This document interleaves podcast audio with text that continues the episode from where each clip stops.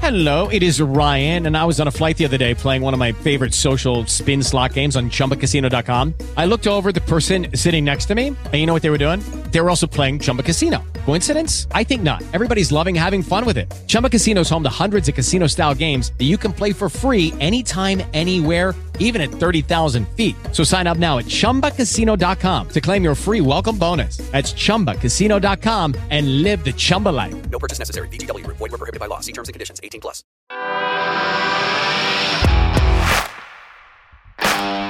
Bienvenido a Esto también es política, el podcast que habla tu mismo idioma, con Mario Girón y Miguel Rodríguez.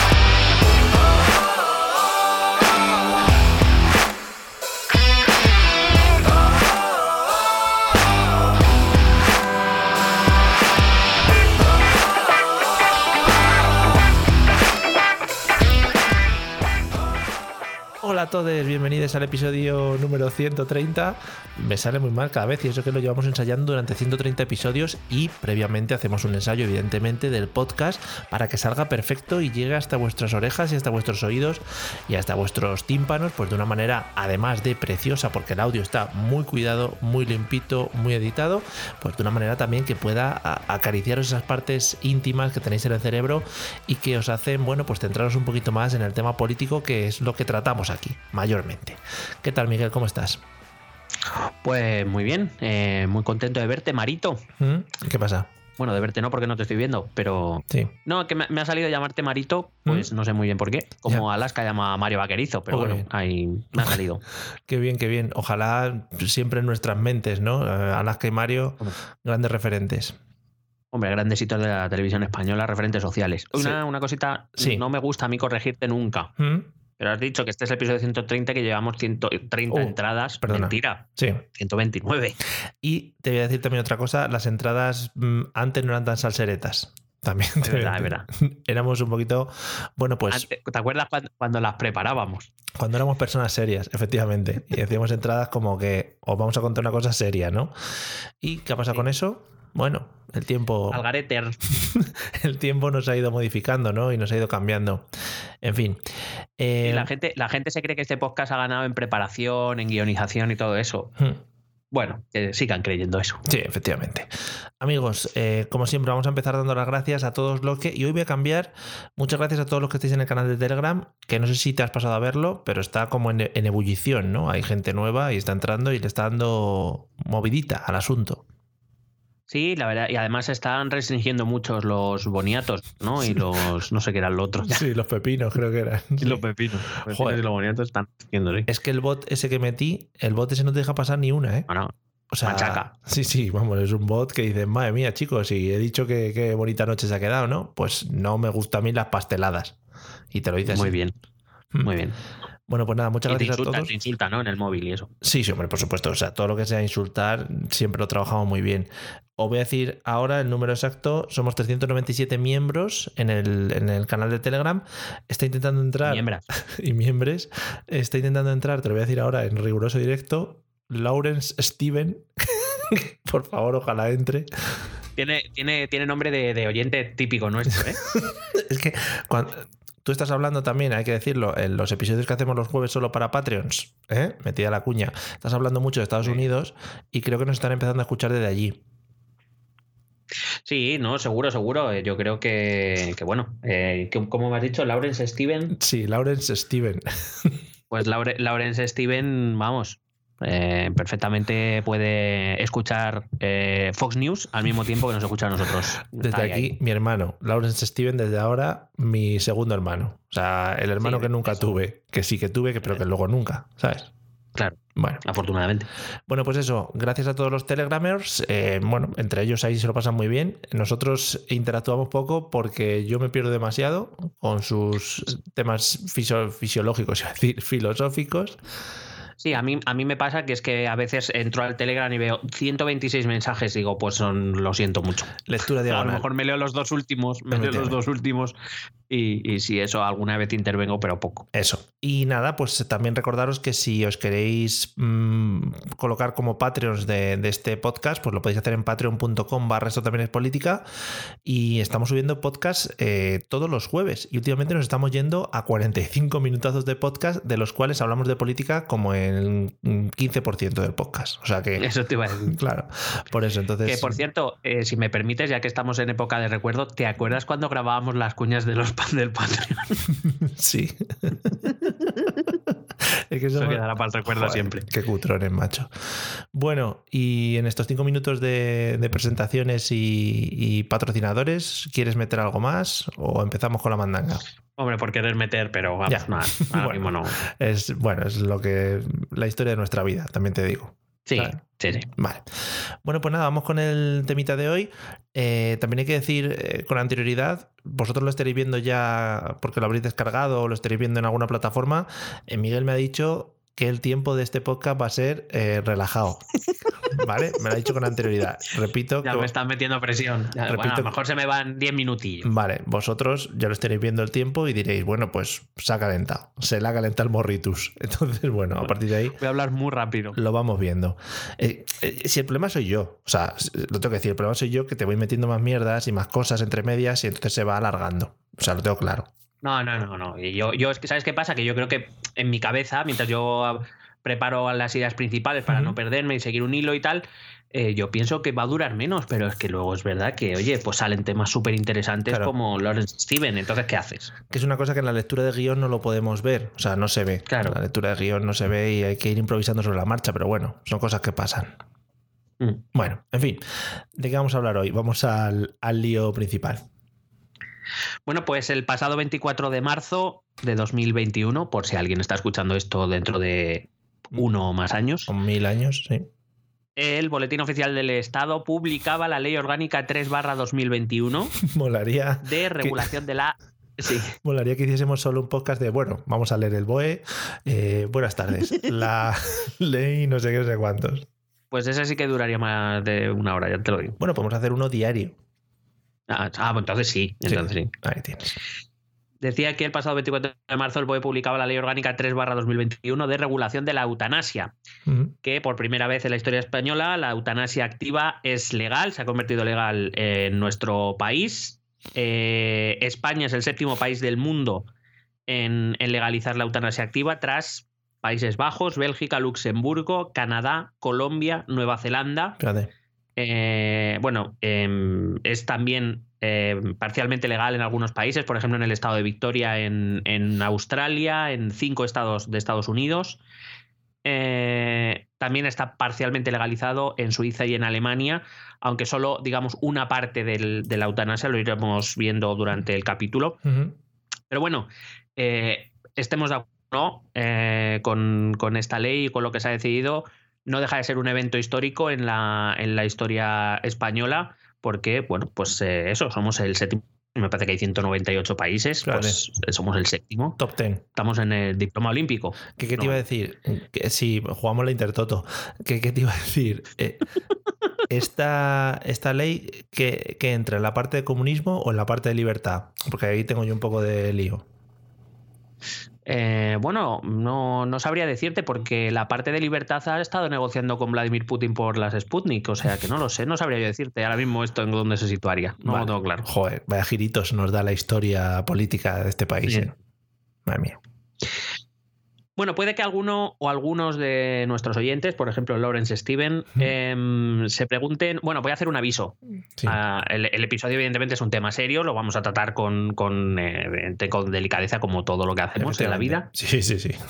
Sí. Pero puede que hagamos alguna broma, Hombre. ¿vale? Por si acaso. Yo, me- yo es que me estoy, me estoy aguantando.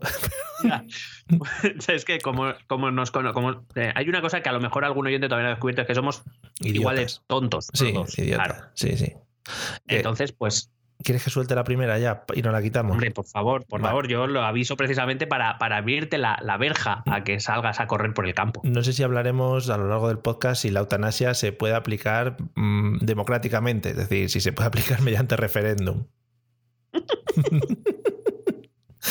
y Por mayoría absoluta. hasta aquí.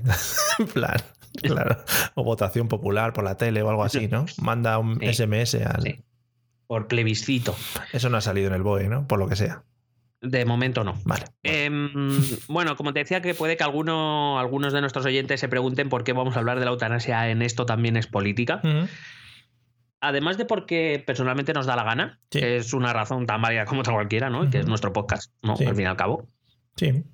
Porque en realidad sí que estamos hablando de, de un elemento ah, que es, es algo profunda, eh, profundamente social y también es, es importante políticamente porque hablando de esta ley se está reconociendo un derecho individual explícito que hasta ahora no existía en España y que a partir de ahora se va a reconocer. Repito, más, más allá de si esté de acuerdo o no, la realidad es que esta ley abre un derecho, que es el derecho a, a elegir el momento de la propia muerte, eh, que antes no existía. Y es un tema que también tiene su relevancia política. Y porque ha habido mucha mandangueo y mucho salseo político en torno a, este, a la aprobación de esta ley, ¿no?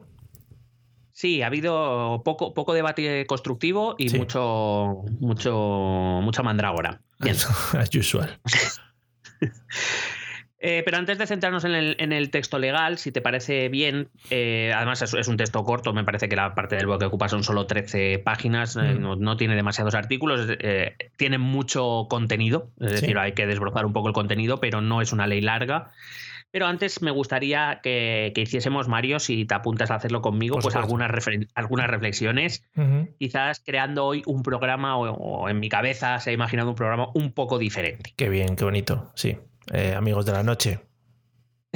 Para adelante con ello. Eh, querido Libra, dime. Entra, entra la primera llamada. Sí, producción. Ahora estoy moviendo el brazo, pero es una gilipollez, ¿no? Porque no me está viendo nadie. Hmm. En fin. Eutanasia para ti. Vale. Bueno, em, es evidente que esta, esta cuestión no es algo que se deba tomar a la ligera. Estamos hablando de morir, eh, Mm. que es, según el adagio popular, eh, la única cosa que no tiene remedio. Sí. Eh, ya lo dice, lo decía nuestros mayores. Sí, y Calderón de la, Bar- Remedio, Calderón de la la Barca también lo dijo. Sí. En, sí, en, en una borrachera mala que Algún tuvo. día lo diría. Hmm. Sí. Eh, bueno, la verdad es que estar a favor o en contra, no sé, y no sé si quieres decirlo públicamente cuál es tu posición. La realidad es que hay muchos argumentos a favor y en contra, que son, son argumentos racionales o argumentos válidos. Quizás vamos a repasar algunos de ellos aquí, pero, pero bueno, no sé si te quieres posicionar o no. Hombre, evidentemente, y supongo que se tratará en la ley, todo esto depende eh, principalmente de, de, pues de del, digamos, el problema que estés sufriendo de cara a, a poder pedir esta, esta eutanasia, ¿no? Si al final muchas de las personas que se han posicionado a favor de la eutanasia a lo largo de su mala vida, podríamos decir, nos han dejado reflejados el por qué es necesario este tipo de leyes. Es decir, estoy viviendo una vida muy mala, estoy viviendo una vida en la que no tiene sentido, en la que quizá me sienta como una carga para el resto de mis familiares, no estoy viviendo como, eh, como debería o como disfrutaría o yo qué sé, cosas de ese estilo, ¿no? Entonces, eh, si al final es una reflexión eh, propia y es algo que tú piensas que que ya no solo, no digo que sea bueno para ti, sino que para tu entorno, o, o eso, que estés, eh, em, que no estés viviendo en plenitud, de todas maneras, reitero, creo que todo esto vendrá en función de enfermedades y cosas, etcétera, etcétera. Pues oye, me parece, me parece que para este tipo de, de, personas o para este tipo de es que no me sale la palabra. De casos. De casos, efectivamente. Joder, muy bien, ¿eh? Es que no tenía el guion delante. Para este tipo Nada, de claro. casos, creo que es algo, creo que es algo muy positivo. Evidentemente, siempre poniendo unos límites, porque si no, aquí cualquiera diría, joder, que estoy muy triste y tiro de eutanasia, ¿no? Claro, Claro. Eh, puedes tirar de freno de mano o de eutanasia, lo que veas. claro. Eh, bueno, claro, evidentemente la ley eh, restringe muchísimo el, uso de, de No. este, Hola. de No. este hecho. Por internet no lo puedes pedir, ¿no? Hola, buenas tardes, mire, soy tal. Claro. Pero eh, sí que es verdad que para poder eh, evaluar esta ley con, con más argumentos, em, hay que analizar un poco de, dónde viene esto. Y es que yo creo que em, la muerte siempre, eh, bueno, yo te hablo más ahora como casi como profesor de humanidades. Em, la muerte siempre o, se convirtió, no, es simplemente un hecho biológico para el ser humano, es también un hecho cultural. Es decir, Em, al formular una pregunta tan simple como ¿cuándo muere un ser humano? Em, no toda la gente te da las mismas respuestas, porque el significado no es puramente biológico. Entonces, claro, la única respuesta que es incuestionable, evidentemente, es la muerte biológica. Es cuando el cuerpo empieza a descomponerse, es cuando tus órganos no funcionan y, no, no, circula la vida por tu cuerpo, evidentemente. Esa es la única respuesta que nadie puede cuestionar. Pero la muerte tiene un significado más allá. Eh, evidentemente, es que la muerte eh, o nuestra relación como seres humanos con la muerte es, algo, eh, bueno, mm, es algo cultural, me refiero en el sentido de que ah, a, nadie le gusta, por ejemplo, ver la, muerte, la, descomposición, el deterioro de una persona querida, por ejemplo. Es decir, aún sabiendo y siendo conscientes que como debería serlo, que la muerte es el final de la vida, que, va inevitablemente a junta a la vida. O sea, no hay vida si no hay muerte. Eso es algo que parece lógico. Em, evidentemente podríamos mirar en cualquier cultura y eh, siempre todas esas culturas lo que intentan es que ese paso de la, a la muerte, esa transición que se hace a la muerte, sea lo mejor posible. No solo hablo de creencias religiosas, eh, hablo de otras cuestiones culturales. La, eutanasia está un poco ligada a esta idea de intentar ah, hacer una muerte mejor repito, ya las convicciones personales o religiosas o éticas o morales de cada uno ya dictaminará eh, si le parece bien o le parece mal. Pero va, detrás, persigue un poco esa idea de intentar eh, suavizar o mejorar mm, la muerte. Todas las culturas han intentado hacer que ese paso sea lo mejor posible mediante procesos muy diversos. ¿eh? Eh, desde hace mucho tiempo ya se han utilizado productos químicos que produjeran la pérdida de la conciencia para evitar el dolor, para, eh, mientras se transiciona hacia la muerte, para evitar el sufrimiento, venenos que han acelerado el proceso. bueno, ha habido muchos procesos a lo largo de toda la historia en las diferentes culturas para, para esto la cuestión o, el cambio que se produce en la cultura actual viene por el, por el avance de la medicina científica, podemos decir. Cuando eh, es, el, es, el, médico el que eh, se empieza o empieza a tener en su mano el, llevar a cabo estos procesos. Por eso la eutanasia ahora ya se, relaciona inevitablemente con la medicina.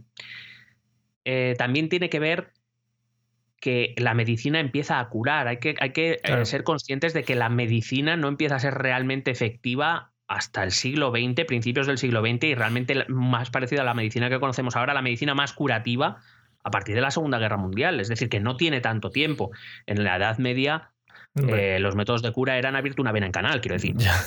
sí, claro, claro. Que muchas de las, o sea, que gran porcentaje de las personas que fallecían en siglos pasados, ahora mismo se les puede mantener con una vida pues más o menos digna o más o menos estable con, la, con los avances de la ciencia actual, claro. Claro, pues por ejemplo, te doy una, nota histórica.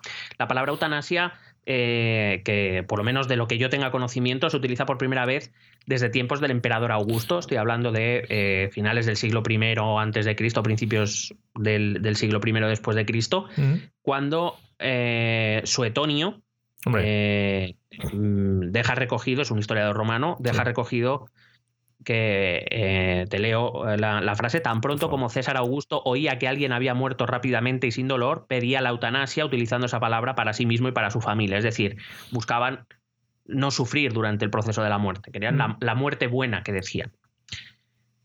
A lo largo de la historia, repito, antes de, de, que existiera esta medicina que cura, esta medicina que resuelve enfermedades, que mejora tu calidad de vida, eh, que es la, ha sido la mayor parte de la historia, eh, los médicos cumplían la función de suavizar el tránsito hacia la muerte, de eliminar el dolor, de eliminar el sufrimiento. Es decir, la eutanasia ha existido toda la vida. A lo mejor, evidentemente, no con el formalismo que se va a requerir ahora, eh, pero ese era uno de los papeles del médico y se veía como algo natural. Em, por ejemplo, en la Edad Media, quiero recordar, o la moderna, ahora mismo no recuerdo, por ejemplo, cuando alguien estaba contaminado de rabia, que era una enfermedad de la que no se sabía la cura y provocaba mucho sufrimiento, se le pedía al médico que aliviara el sufrimiento hasta la muerte, incluso que acelerara la muerte porque, porque bueno, porque las perspectivas que se, se tenían hasta el momento de morir eran realmente jodidas, claro. Y, y ya te digo, se curaba con sangrías, que bueno, pues si te llevan Sí. por delante, pues te llevan por delante, ¿qué van a hacer? Ya, claro. Es verdad que en el siglo XIX, siglo XX, que es como digo, cuando empieza a avanzar la medicina de verdad, la medicina que, eh, científica me refiero, la medicina que cura, Sí. eh, eh, se sigue, sigue habiendo tratados que hablan de que en ciertos casos matar es algo compasivo, eliminar el sufrimiento. Algunos médicos, algunos tratados lo defienden como que eso es parte de la tarea del médico, no es solo curar, a veces también es aliviar o adelantar una muerte inevitable para que sea lo mejor posible.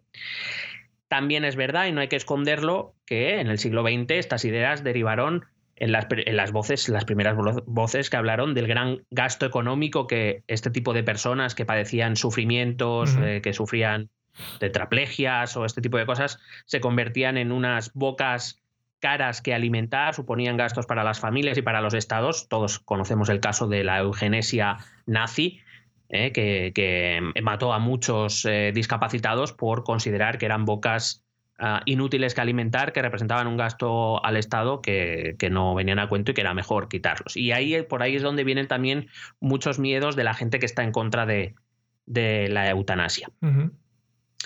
El interés actual de la eutanasia se debe en nuestra época a que en nuestra época además se ha introducido, desde la Segunda Guerra Mundial, se ha introducido un nuevo factor en la reflexión sobre la eutanasia, que es la autonomía de los pacientes. Claro.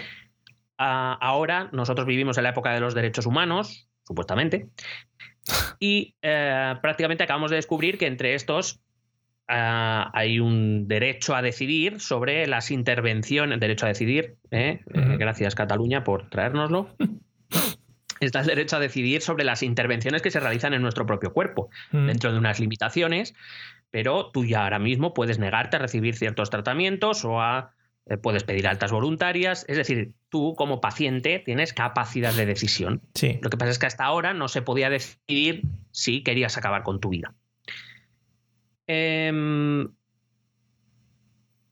la, la verdad es que además también hay que tener otro componente cultural y que no sé si tú estás de acuerdo con esto, aunque yo sí estoy bastante convencido, pero bueno, puedo estar equivocado, evidentemente.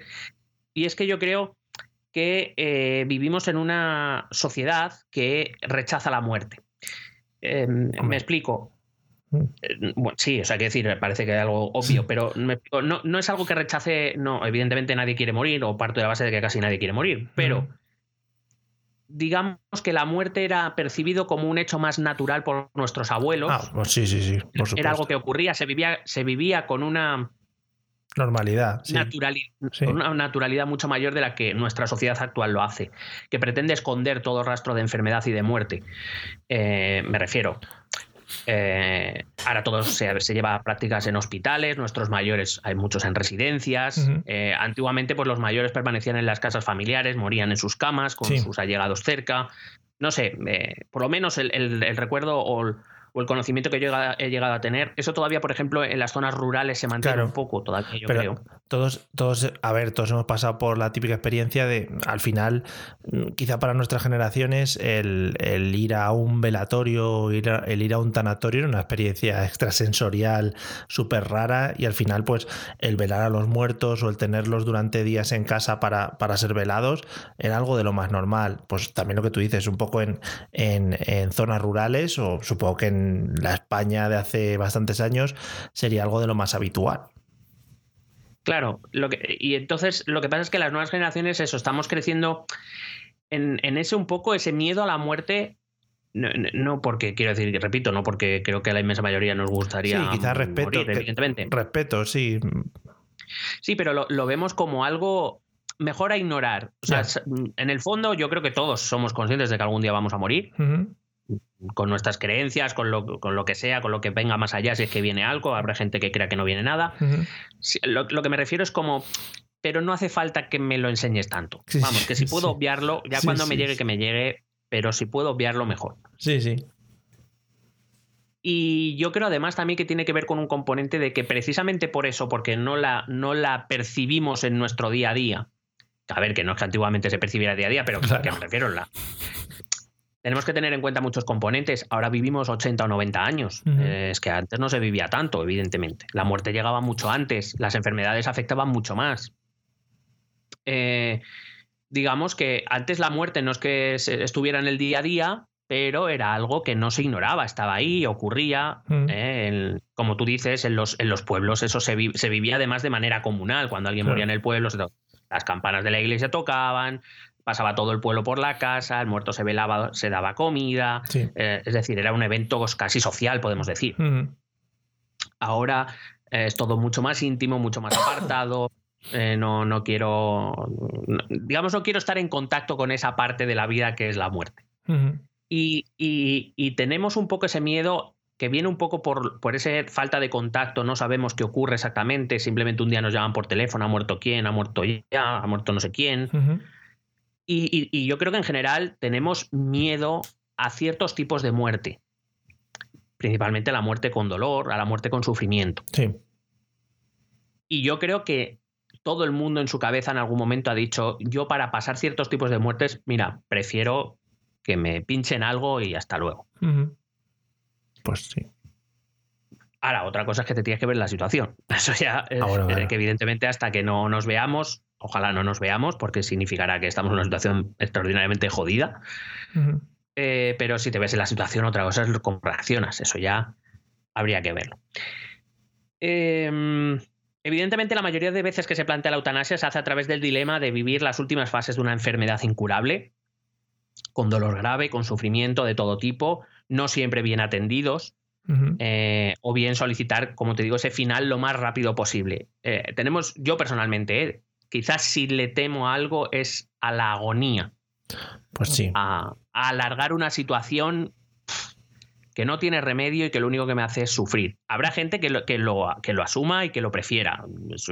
Digo yo, yo personalmente. Sí, que de todas maneras es lo que dices antes, es también ponerse la situación de cada uno y al no haberlo sentido o al no haber estado en, el pellejo tal, pero bueno, que sí, que científicamente está probado pues que ciertas enfermedades producen agonía en la que tú no puedes desempeñar tu vida normal, es decir, que, que sí, que al final eh, entras en temas de, de dolores y cosas de este estilo. Sí.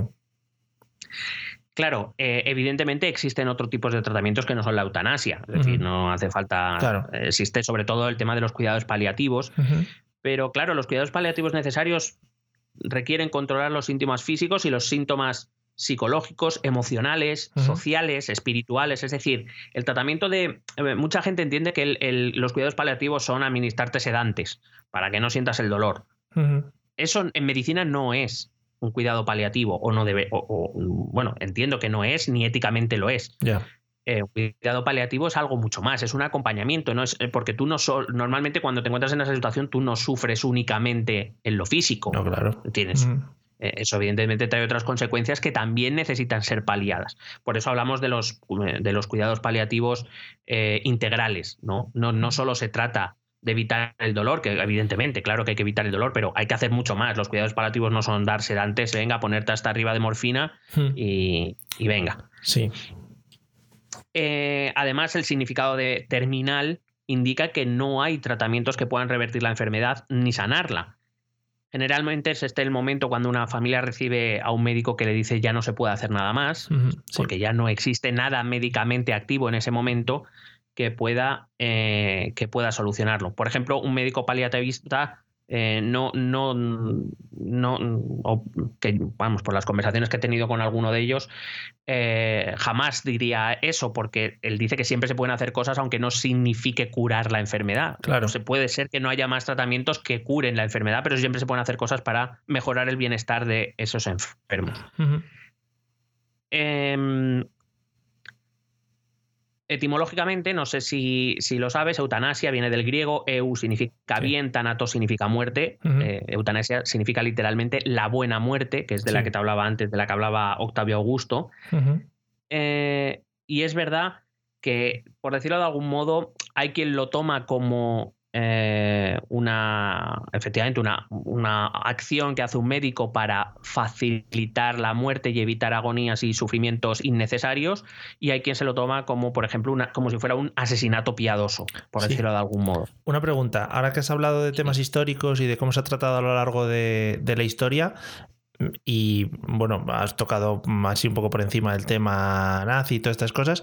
¿En algún momento de la historia se ha tomado la eutanasia como eh, la muerte para lograr el bienestar de, del resto de los ciudadanos o de lo que te rodea o cosas de este estilo, en vez de eh, para el enfermo o la persona a la que se la aplicas?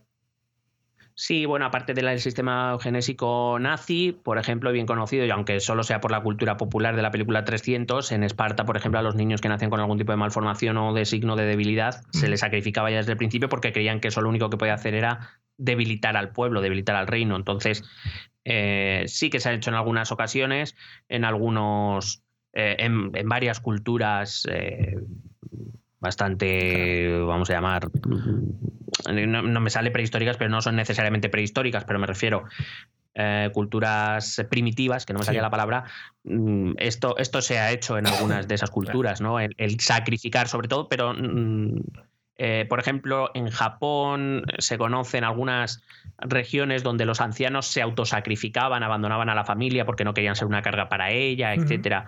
Sí que ha habido culturas que, bueno, es que el, trato con la muerte, como te he dicho, ha sido muy diferente en culturas y en tiempos y cada uno la ha tratado de, maneras diferentes. Es evidente que nuestra visión de la muerte aquí en España evidentemente generalizo, luego cada uno tiene la suya, pero eh, como sociedad yo creo que la, visión de la muerte está muy, em, muy condicionada por, por el catolicismo. claro. Pero vamos, que igual que en los países árabes está muy condicionada por el Islam o, por el judaísmo o por el cristianismo en otros países cristianos, aunque no sean católicos. Eh, que ven un poco eh, o que parten del punto de vista de que la vida es un don que, nos, que Dios nos ha dado y que solo Dios nos puede arrebatar y que por supuesto nadie tiene derecho a arrebatarnos esa vida nada más que, que Dios. Eh, o que Alá, o como Yahvé, o quien lo quieras llamar. Más que nada porque en esto las culturas, las religiones monoteístas básicamente son, son iguales.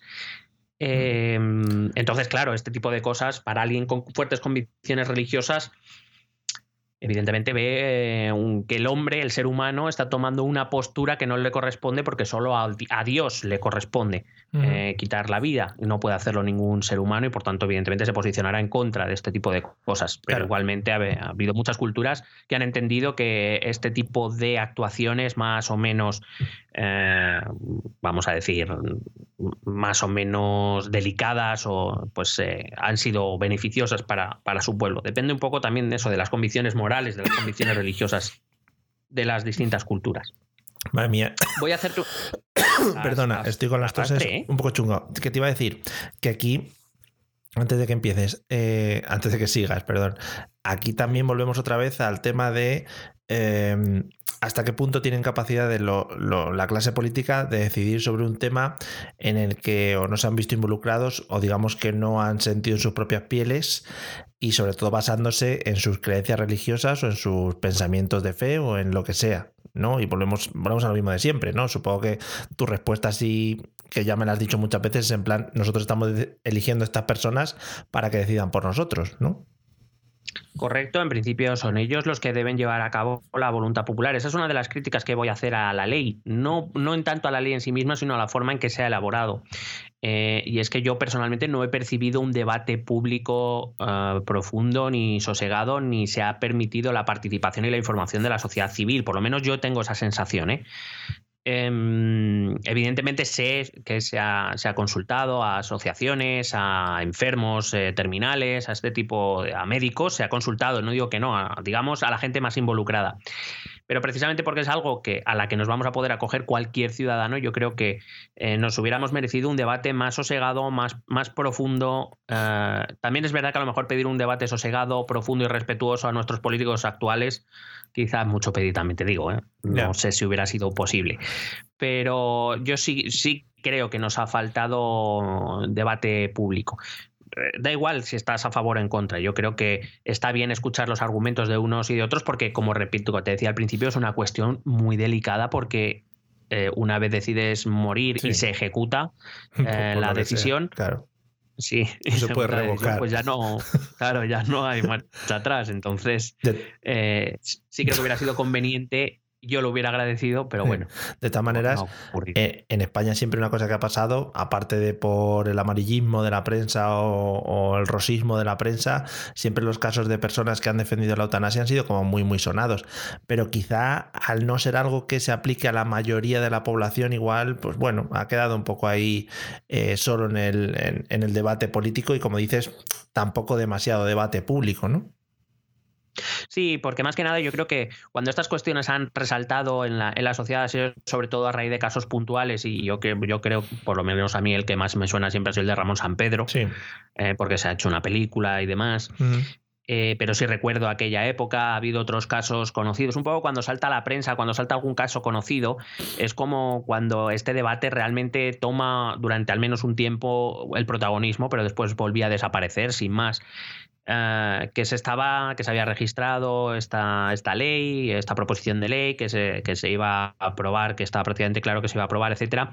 Sí que lo habíamos conocido, pero sigo, me sigue faltando debate. Quiero decir, me siguen faltando, por ejemplo, que vayan representantes de diferentes fuerzas políticas o de diferentes sensibilidades eh, a un programa de televisión a explicar sus argumentos. eh, porque quiero decir, porque me parece importante, porque no estás aprobando una ley cualquiera. Quiero decir, todas las leyes lo merecerían, evidentemente, porque todas las leyes rigen nuestra vida y nos influyen Sí. algunas más, otras menos, pero todas las leyes deberían tener ese debate. Pero yo creo que este debate es especialmente sensible y creo que una vez más nuestros políticos han fallado a la hora de tener esa sensibilidad de poder debatir. Porque además es curioso, normalmente eh, de esto se suele culpar a aquellos partidos o aquellos políticos que van a aprobar la ley, que tienen claro aprobar la ley y que como tienen la mayoría entienden que no es necesario más debate, pero se solía oír las protestas de los partidos de, que se oponen a este tipo de leyes. Eh, yo recuerdo que además ha habido momentos en los que otras propuestas de, de ley parecidas se han hecho en España y ha habido sonados debates. Yo en esta no recuerdo. Es verdad que estamos en medio del COVID y, y que estamos siempre con el COVID y con el fútbol, que son las dos cosas que nos interesan. Y con Y los Madrid. franceses borrachos Y Madrid de.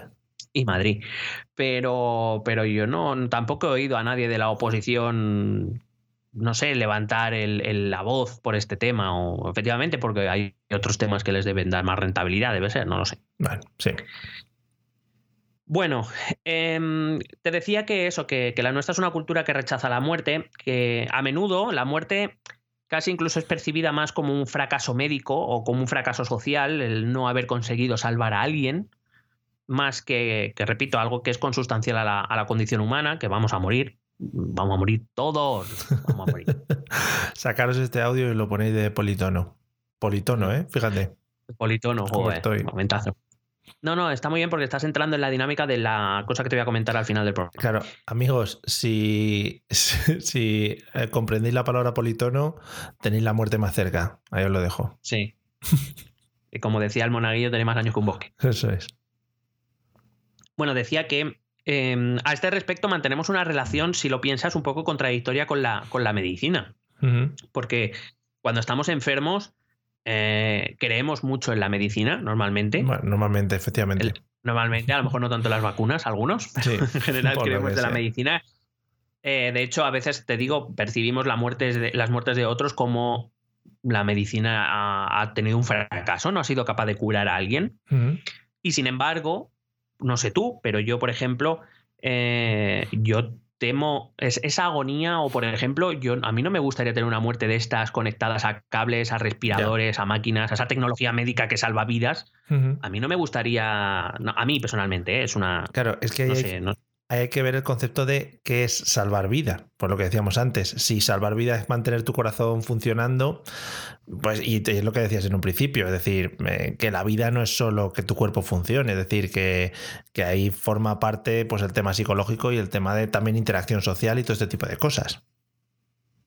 Claro, es que eh, la vida no es algo exclusivamente cuantitativo, no es vivir años, no es cumplir años, Claro. no es eh, cumplir ciertas medidas, es algo eh, cualitativo, ¿no? No el- La cuestión a veces no es solo vivir, sino el cómo se vive. Y esa, esa quizá es la, es la cuestión. Y hay una cosa de la que tenemos que ser conscientes. Además, yo eh, tuve oportunidad de, de investigar un poco sobre este tema para una asignatura en la, en la universidad hace mucho tiempo ya también, Sí. Porque me suena politono, quiero decir, cuando había sí, politono. Efectivamente, efectivamente. Eh, y eh, tuve acceso a un estudio en el que, bueno, em, crearon una especie de cuestionario. eh, dos, dos, eh, sociólogos crearon una especie de cuestionario para enfermos terminales para que eh, cuantiti- cuantitizaran, cuantitivizaran, no lo sé, bueno, para que le pusieran, para, para que le pusieran, por decirlo de algún modo, una cifra a, a determinadas situaciones sobre cómo de aceptable sería. Y establecieron una escala en la cual eh, sería 0-1, eh, en la cual el 1 sería eh, esa situación es perfecta, tengo más ganas de vivir que nunca. La situación 0 es una situación de estoy en el límite y se eh, ampliaba la escala por abajo y todas aquellas situaciones o, en las que los enfermos consideraban un número negativo es porque consideraban que esa situación era peor que morir.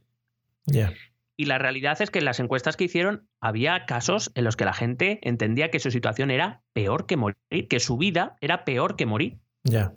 Joder.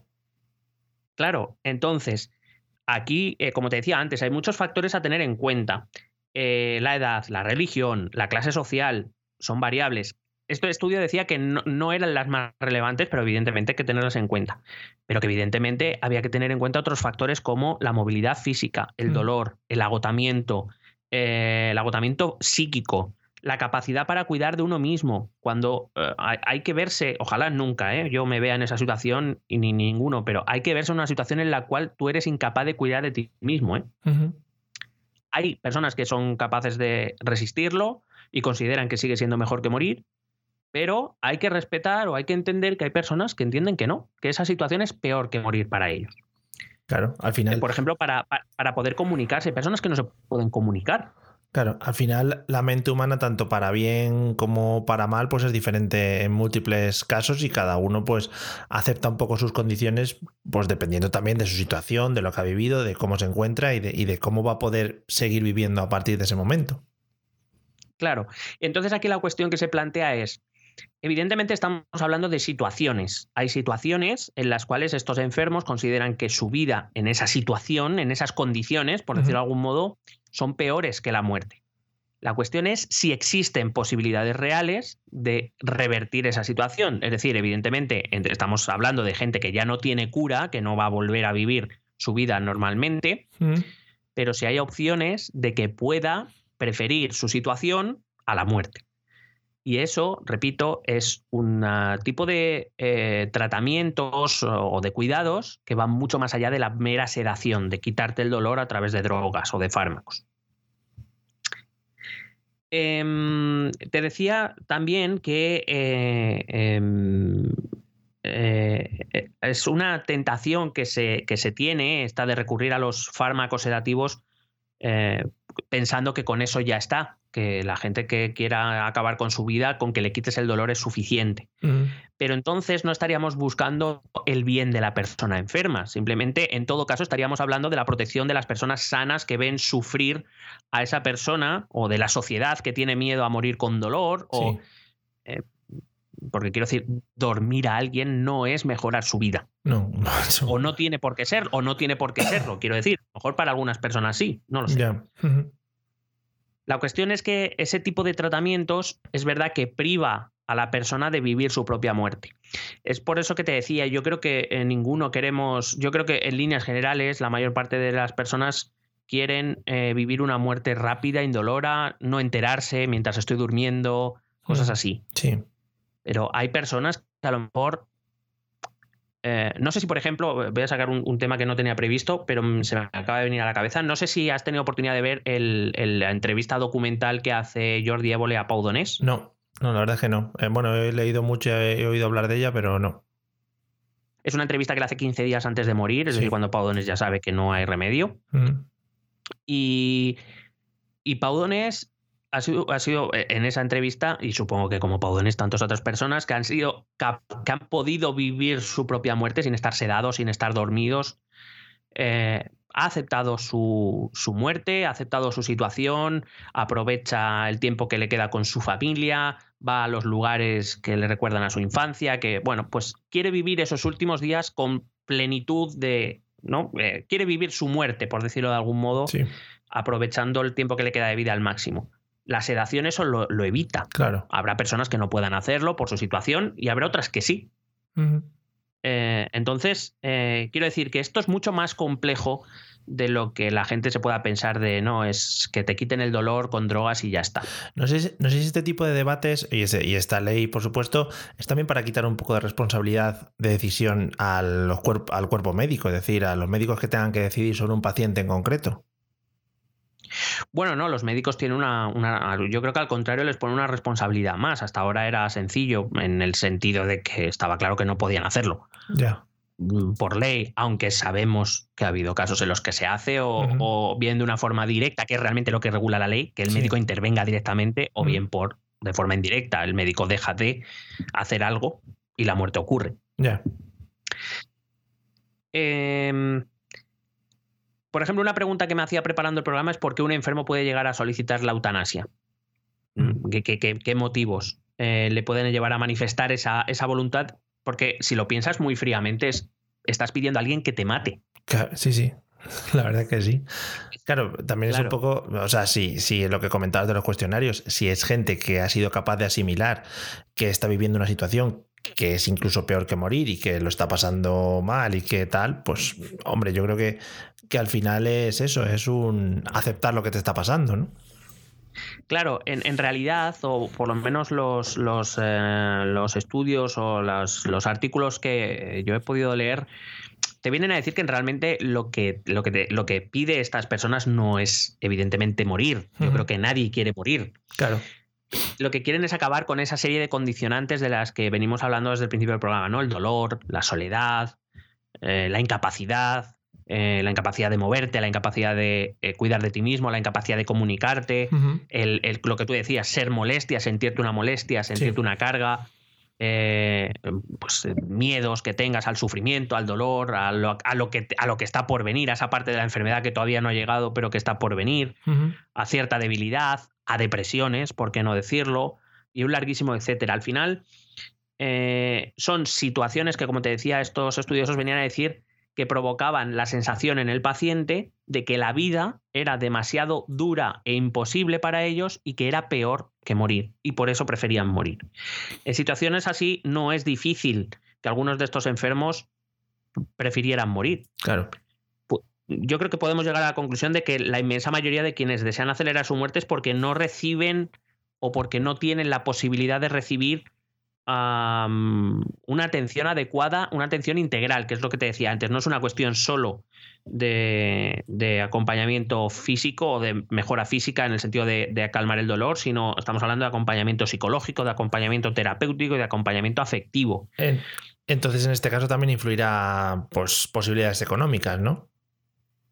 Claro, esa es otro. Sí, sí, claro. La, la- la condición social o la clase social mar- puede, puede marcar. en- evidentemente, si tú tienes el dinero suficiente para poder pagarte un tratamiento paliativo integral, la- es, es obvio que tendrás menos opciones de desear la muerte Claro. que aquellos que no, no se puedan permitir ese tipo de tratamientos tan integrales, estoy refiriendo. Es verdad que en la sanidad pública existen los cuidados paliativos, pero también es verdad que existe una infrafinanciación, Claro. que no es los medios suficientes y que las unidades verdaderamente bien dotadas para estos cuidados integrales, estoy hablando, no, repito, no solo sedar, eso todos los hospitales tienen morfina, Sí.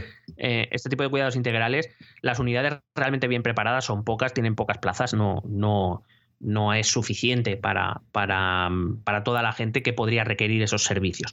Ahora bien, sí que hay dos cuestiones que sí que me gustaría puntualizar.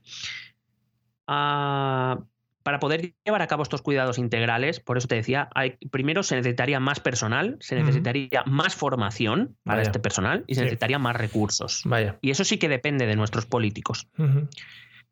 Pero la segunda cosa que yo creo que todos deberían, deberían y deberíamos aceptar es que hay personas que simplemente desean morir. Personas que simplemente no quieren seguir viviendo a pesar de que, le- de que se les ofrezcan estos medios. Simplemente no quieren seguir viviendo. Y aquí es donde entra un poco la cuestión ética y política al mismo tiempo. Es, al final se están enfrentando dos derechos, una que es la libertad de la persona, una persona tiene libertad para hacer lo que considere oportuno, eh, tiene capacidad de decisión médica y demás, pero por otro lado se confronta con el derecho a la vida. que es uno el derecho fundamental de, los, de las democracias. Al final, le estás pidiendo a otra persona que acabe con tu vida cuando es un derecho que está protegido. Es, es algo que entra en conflicto y que es probablemente, eh, hay más cosas que entran en conflicto, pero probablemente esas dos sean las dos grandes avances de las democracias, el derecho a la vida y la libertad, claro.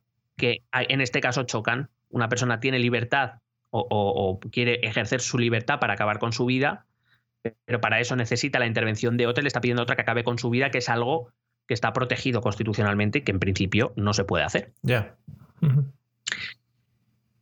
Así, por tanto, nos, nos, encontramos con un debate profundo que yo creo que, repito, no ha sido suficientemente público y con poca participación de la sociedad civil, o por lo menos con poca información. Yo creo que esta, esta, esta reflexión que hemos hecho aquí al principio, pues no sé, me parecía interesante hacerla para pensar un poco más sobre el tema y no simplemente os traeremos aquí una ley, os vamos a explicar la ley ya está, que, hubiera sido algo más rápido. ¿La aprobación de esta ley va por o lleva algún tinte electoralista? ¿O como todas? No creo. Sí, bueno, quiero decir, supongo que como todas, pero no, no creo o por lo menos no es tan evidente porque en principio a elecciones generales no se prevén en un corto periodo de tiempo. Entonces no, no veo... A, ver, que en su momento cuando lleguen las, las, campañas electorales que lo van a sacar, no tengas duda. Ya. Pero no sé, creo que es, en este caso no, es, no tiene tanto ese tinte. Personalmente, mm. personalmente no lo creo, porque además ya te digo, ninguno ha sacado especialmente pecho, ni los que han aprobado ni los que no. no. bueno. Bueno, vamos a la ley. Em, el, preámbulo de la ley, eh, que sirve de exposición de motivos por los cuales se ha propuesto, se ha desarrollado y se ha aprobado esta ley, empieza diciendo que la eutanasia ha sido una demanda sostenida de la sociedad actual. No sé si tú estás de acuerdo con esta afirmación. Hombre, también es lo que decía antes, como no es algo que pase a la mayoría de la gente, eh, pasa un poquito desapercibido. Tampoco se han visto grandes manifestaciones como se han visto para otro tipo de demandas y cosas de este estilo. Entonces, bueno, eh, creo que es importante, pero no para la mayoría de la, de la sociedad. Sí, yo, yo, también discrepo, no porque no pueda ser una demanda sostenida en mayor o menor medida, es verdad que el tema siempre ha estado rondando, a veces desaparecía, a veces mm. volvía a aparecer, sino porque creo que, que, que, eso, que se ha debatido poco eh, ha sido más un tema, quizá, mm, pues eso, eh, salía algún caso en la prensa y aparecía el tema y se hablaba el tema unos cuantos días y después volvía a desaparecer. No, no es, me parece un debate serio tampoco. Ya, pero también eh, no sé si, si, ese preámbulo es para cubrirse un poco las espaldas y no poner ahí, mira, lo hemos hecho porque nos ha salido de los testicles, ¿no? Y... no, hombre. Bueno, claro, toda la exposición de motivos de todas las leyes son maravillosas, claro, evidentemente. Pero bueno, nos lo estaban pidiendo.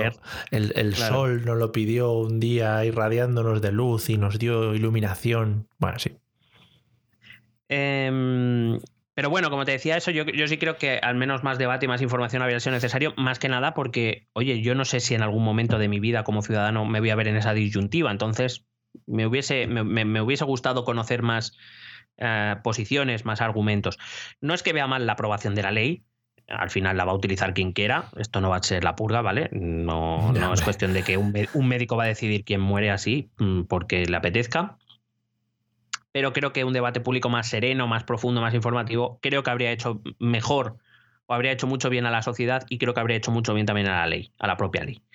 En cualquier caso, ya este preámbulo define la eutanasia como el acto deliberado de dar fin a la vida de una persona producido por voluntad expresa de la propia persona y con el objetivo de evitar un sufrimiento. Ahora explicaremos el desarrollo normativo. Debo recordar en este punto que hablamos de una ley orgánica eh, que por decirlo de algún modo, en nuestro rango de leyes son las leyes más importantes de nuestro ordenamiento jurídico, solo después, solo por detrás de la Constitución, más que nada porque estas leyes orgánicas lo que desarrollan son preceptos constitucionales. Entonces, eh, por decirlo de algún modo, dentro de nuestras leyes, las leyes orgánicas son lo más, solo por debajo de la Constitución. Son lo más, lo más top. Lo más.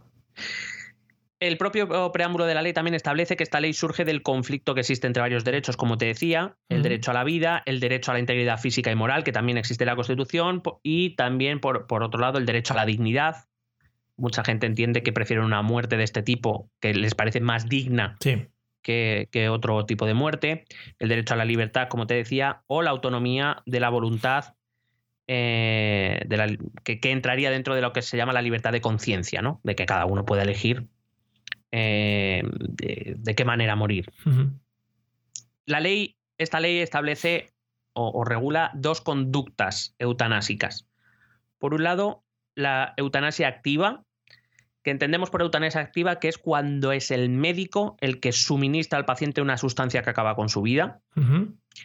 Y por otra, eh, que no le da nombre, eh, que es, eh, que, que yo diría que es una eutanasia indirecta, vamos a llamarlo, Sí. que es cuando es el propio paciente el que consume la sustancia, pero se la ha tenido que prescribir o facilitar un médico. Es decir, le pide a un médico, oye, dame algo, que ya me lo tomo yo, pero dame Claro. algo para que evidentemente necesita la colaboración activa del médico. Sí, por lo que sea, las compras en la Deep Web, eso no entra dentro de la ley, ¿no?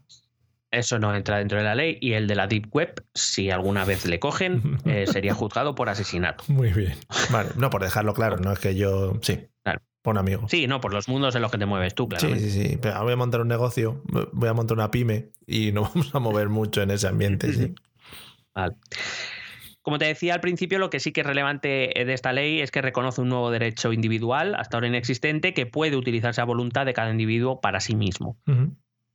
El objeto de la ley queda claro desde el principio, regular el derecho que corresponde a toda persona que cumpla con las condiciones exigidas a solicitar y recibir la ayuda necesaria para morir, el procedimiento que ha de seguirse y las garantías que han de ser observadas.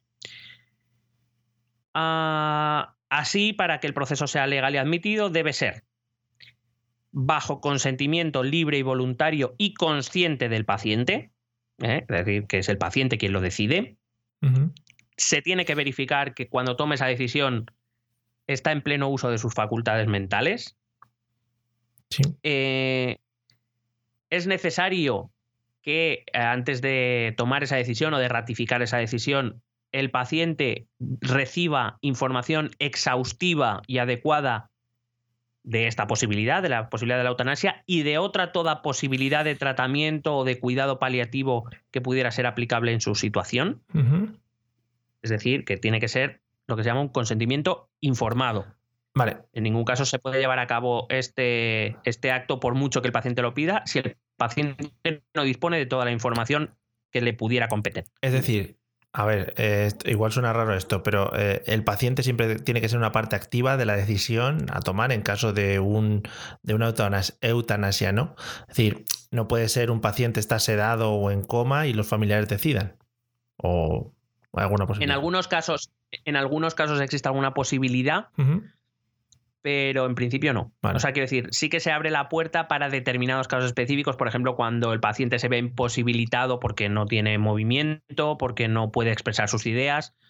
E- Es verdad que también se admiten, por ejemplo, que exista esa voluntad, por ejemplo, en, ar- en- en, eh, documentos legales firmados ante notario Claro, o sí. hechos ante notario de voluntades o de este tipo de cosas, también son válidos. Em, pero se le abre la posibilidad a que un familiar haga los trámites. No, el familiar no decide, Ya. ¿vale? El familiar no decide. El familiar puede hacer los trámites si la persona eh, expresa de una manera inequívoca su deseo de, de acogerse a este procedimiento, Sí. pero no puede, por ejemplo, no puede firmar, no puede, si se ve impedido para comunicarse o para ese tipo de cosas, es verdad que un familiar lo puede hacer en su nombre, pero no por su decisión, nunca. Ujú. Eh, dice que esta, la eutanasia solo es aplicable, que esta ley solo es aplicable a personas con padecimiento grave, crónico e imposibilitante, entendiendo que existen limitaciones que inciden sobre la autonomía física del paciente, obstaculizando actividades de la vida cotidiana, vamos, que no se puedan valer por sí mismos, sobre su capacidad de expresión y relación y que conlleve a un sufrimiento físico o psíquico constante e intolerable para quien lo padece, existiendo seguridad o gran probabilidad de que su situación no vaya a cambiar, tenga cura o perspectivas de mejoría aceptable. Evidentemente, de todas estas partes se cargará el médico que lleve su caso, Claro. que es el que evidentemente es el profesional que sabe qué perspectivas hay, qué alternativas hay y por eso debe informar de ello al paciente. Pero evidentemente esto no lo puede hacer cualquiera. Tenemos que hablar de una persona con padecimiento grave, crónico e imposibilitante. Es decir, una enfermedad terminal, para Sí. que nos entendamos. Vale. Eh, la enfermedad que origine esta situación, pues acaso aclara, debe ser grave e incurable. Con un pronóstico de vida limitado, es decir, terminal, no es, quiero decir, yo, por ejemplo, tengo hipotiroidismo, no me voy a curar en la vida, Sí, pero eso evidentemente no Sí, acaba no. con. sí. No es, ni, no es grave y mi pronóstico de vida no es limitado. Claro, que te cojas una gripe mala y estés un fin de semana chungo no quiere decir que te puedas acoger a la ley, ¿no? Por lo que sea. Claro. Vale. Y que además esté en un contexto de fragilidad progresiva, es decir, que la enfermedad, Sí. la única, el único pronóstico que tenga de cara al futuro es que solo empeore, empeore la situación ya de jodida del paciente. Como decía antes, la ley prevé que la prestación de la eutanasia pueda presentarse en esas dos modalidades, la administración directa al paciente por parte del médico de una sustancia o la prescripción o suministro de esa sustancia y el paciente se la ah, toma por su propia mano. Mm. La ley establece que todo el proceso que voy a describir a continuación debe aparecer en la historia clínica del paciente, debe quedar registro de todo en la historia clínica y además en otro tipo de documentación que se va a guardar aparte. Eh, también dice que se pueden acoger a este derecho los ciudadanos de nacionalidad española con residencia legal o, o con empadronamiento de más de un año en el país, que sean mayores de edad, que sean capaces y conscientes en el momento de la solicitud. Mm. Cuando hablo de capaz y consciente, también incluye que se van a denegar, o en principio eso es lo que dice la ley, se van a denegar, o de lo que se desprende la ley, se van a denegar aquellos casos en los que se demuestre que el, el paciente no está tomando una decisión eh, completamente libre, por ejemplo, por cuestiones de depresión. Sí. Si el paciente está deprimido, se entiende que su decisión no es completamente libre, no es completamente eh, consciente. Entonces, esos casos en principio se. Lo digo porque hay mucho miedo con esas cosas Claro. eh, entiendo que es un tema muy delicado y que puede producir miedo, pero la ley establece, además, eh, vamos a ver que el proceso es bastante exhaustivo, que no solo va a intervenir el médico que Claro. lleve el caso, que va a intervenir más gente. O sea, que, que vamos a ver. Eso te iba a decir que una de las cosas que tenemos que pensar es que esto no es lo que comentábamos al principio en plan de broma, relleno un formulario y tiro para adelante, sino que aquí entrará en- a formar parte, por eso, un consejo médico con diferentes eh, puntos de vista y diferentes especialidades. Además que el paciente siempre debe tener, además así lo dice la ley, debe tener a su disposición por escrito, además de las conversaciones, vamos a ver que, que se prevén ah, bueno, sesiones eh, o conversaciones con los médicos Mm. para el paciente. Además, eh, establece que el enfermo siempre tiene que tener disponible la información por escrito, toda la información sobre su proceso médico, sobre las diferentes alternativas, sobre las diferentes posibilidades de actuación, por ejemplo, incluida la de acceder a cuidados paliativos integrales o las prestaciones económicas y sociales a las que pudiera tener derecho por su condición. Es decir, el paciente va a tener a su disposición no solo de palabras, sino también por escrito toda esa Mm. información. Una pregunta, eh, no sé si se habla más adelante de la parte del médico. Eh, no sé si en algún momento se hace referencia a, o s- yo qué sé, si esto va a ser un equipo especial de médicos especializados en este tipo de, de, mm, de acciones o- o el médico se va a poder retractar y, y va a poder entrar otro médico a, a realizar eh, la acción que le lleve a, la muerte al, al paciente. No sé si eso se queda reflejado en algún punto. Bueno, en principio eh, sí hay algunas cosas que aclara la ley y hay otras que quedan no muy aclaradas, pero que se supone, y ahora te hablaré de una comisión que se debería crear eh, en cada comunidad autónoma para eh, evaluar este tipo de casos, para llevar este tipo de política, de esta, vamos, para desarrollar esta ley, vigilar Sí. que se cumpla bien y para aconsejar y demás. Eh, en principio serán ellos los que con sus protocolos deberán decidir eh, más, más concretamente. La ley no especifica tanto, es una ley genérica y Hmm. ahora luego ya cada, cada, cada comunidad autónoma desarrollará su comisión, su comisión desarrollará protocolos. Es verdad eh, que es una ley nacional y por tanto los protocolos tienen que, en principio, por decirlo de algún modo, cada, cada comisión autonómica va a crear sus protocolos, pero luego se van a ir amoldando unos a otros, van a coger las cosas de allí realmente para crear una uniformidad nacional, porque este servicio va a estar disponible para todos los españoles a través de la, de la cartera de servicios común del de la sistema sanitario. Sí, Bueno, vamos a ver el proceso, si te parece vale, bien. vamos, vamos, vamos. El, eh, lo primero que hace el paciente es hacer una solicitud por escrito, fechada y firmada, para recibir la ayuda para morir. Eh, el médico responsable de su caso, es decir, el especialista, eh, claro, en, en principio, eh, repito, no solo va a intervenir el médico, pero el que mejor va a conocer el caso va a ser el médico Claro. especialista que lleve su caso, Sí, sí. sin duda alguna. A este médico en la ley se le llama el médico responsable, para diferenciarlo de otro tipo de médico que también se va a nombrar durante la ley. Pero bueno, el médico que, que acompaña al paciente que lleva su caso va a ser quien reciba la solicitud eh, en un plazo de dos días debe revisar que esa solicitud y que su caso cumplen los criterios que marca la ley y que te he comentado antes para poder eh, acogerse a esta ley.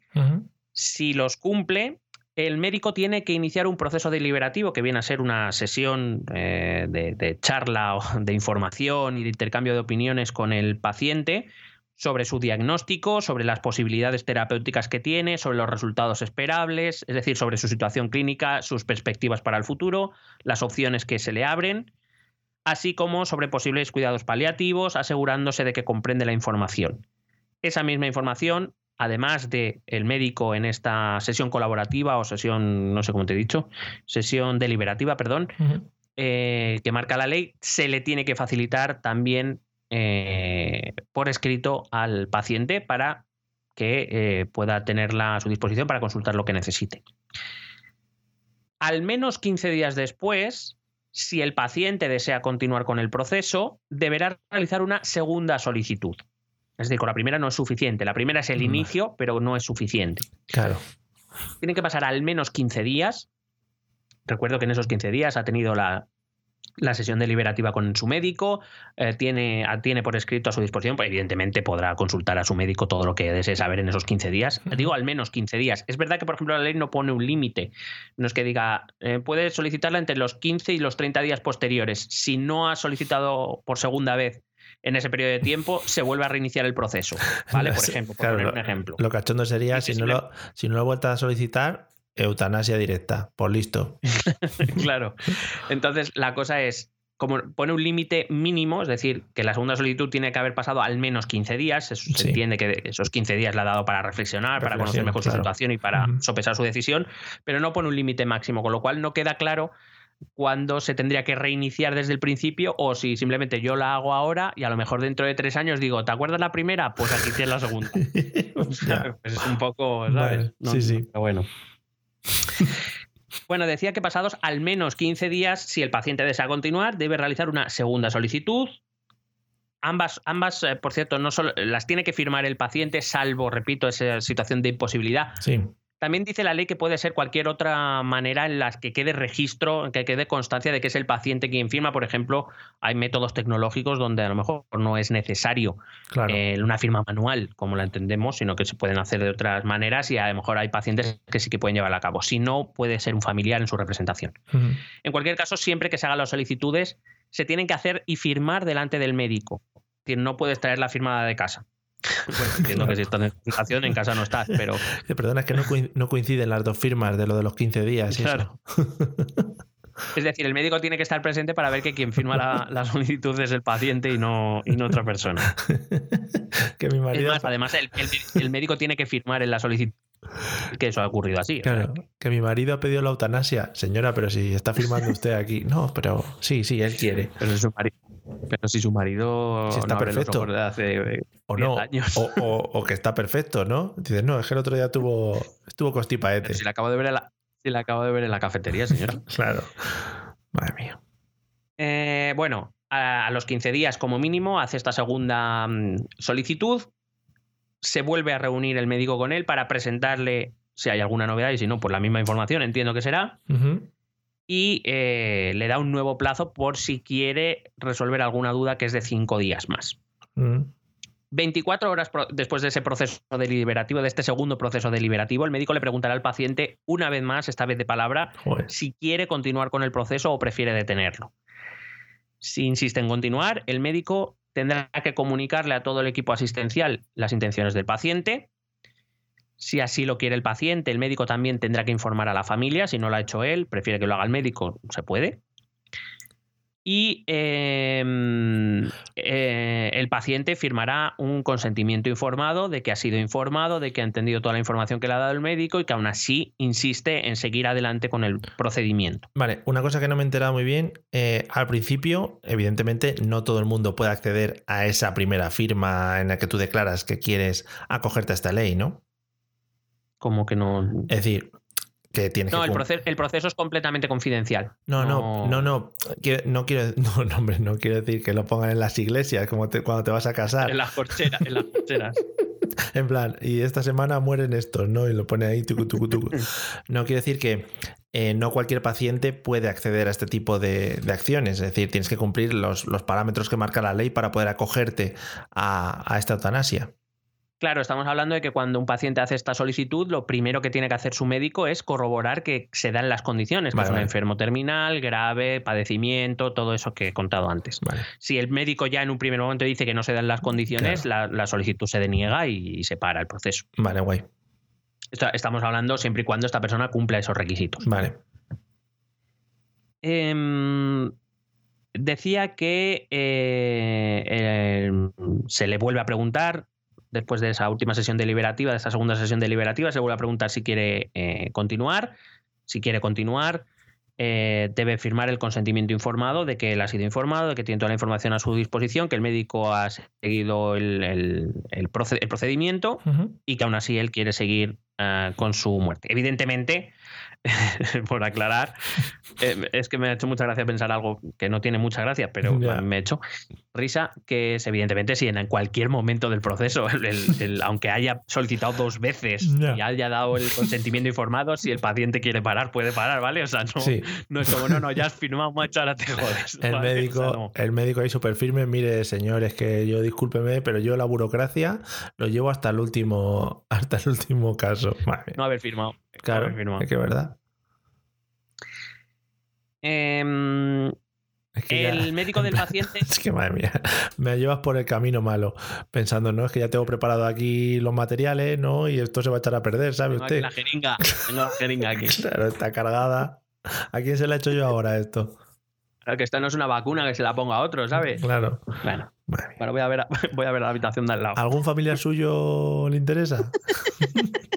que le colamos. ¿Al- ¿Algún, ¿Algún consejero- suplente? ¿Algún suplente? ¿Algún consejero de sanidad o algo de esto que son los primeros en vacunarse? Bueno, Bueno, em, si esto, digamos, ya el paciente ha, eh, hasta en tres ocasiones, dos por escrito firmadas y una verbal, eh, insiste en continuar, el médico, eh, el médico que lleva su caso, debe acudir entonces a un, al llama, a la ley la llama el médico consultor, que es. Entiendo, otro especialista que puede evaluar bien la situación sí. pero que no haya tenido contacto con el paciente, que no tenga contacto con el caso.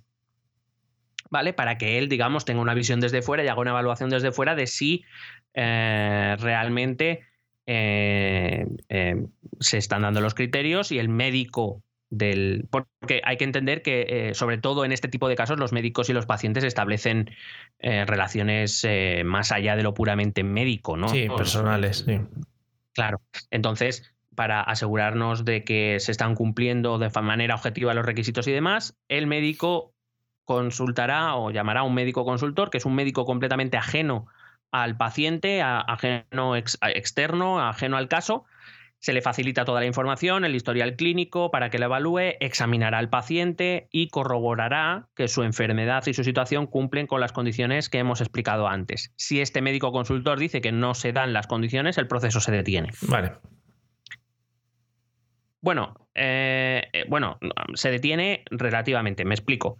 Eh, si el médico consultor, que tiene obligación de redactar un informe, que por supuesto al que tendrá acceso el paciente, eh, si considera que no se dan los requisitos y que no es un caso aplicable en este caso, el proceso se detiene, pero el paciente tiene la posibilidad de, por decirlo, recurrir a esta comisión de la que te decía antes, este organismo que se va a crear en cada comunidad autónoma para llevar eh, a gestionar estos temas. Sí. Simplemente para que lo revisen otros Claro. profesionales. El bar, si se hace ya en el fútbol. Claro. Mm. Claro. Evidentemente, si el informe de este médico consultor es favorable, el médico comunicará a la comisión que el proceso siga adelante. Sí. Y aquí es donde interviene esta comisión, el VAR. Sí. entra, entra a la sala VAR. Habla el médico por el auricular, ¿no? Dice, a ver, ¿qué me dice el bar? La, la comisión recibe toda la información, toda la documentación que le ha remitido el médico del caso para evaluar si evidentemente todos el, el informe del médico consultor, todo lo que vamos, todo lo que llevamos haciendo desde, desde que hemos empezado a aplicar el procedimiento, eso lo recibe la comisión y la comisión evaluará a partir de esa información si efectivamente se han realizado todos los trámites correctamente, acordes a la ley y si evidentemente se cumplen los, los requisitos. Para esta verificación, la comisión designará a dos personas que son dos de los miembros de esa comisión La ley establece que cada comunidad autónoma y ciudad autónoma debe tener su comisión, que debe ser como mínimo de siete personas, aunque pueden ser de más. A lo mejor alguno va a empezar a recibir un sueldecillo por ahí. Sí, claro. Entonces, esta comisión establece que dos de sus miembros van a evaluar este caso, el, caso individual. Cada caso lo van a evaluar dos de sus miembros. Uno de ellos tiene que venir de la rama sanitaria y otro de ellos tiene que venir de la rama jurídica. ¿Vale? Por decirlo de un modo, un médico y un abogado. Sí. Para, evidentemente, cubrirnos, para cubrirse ellos las espaldas, claro, también. Claro.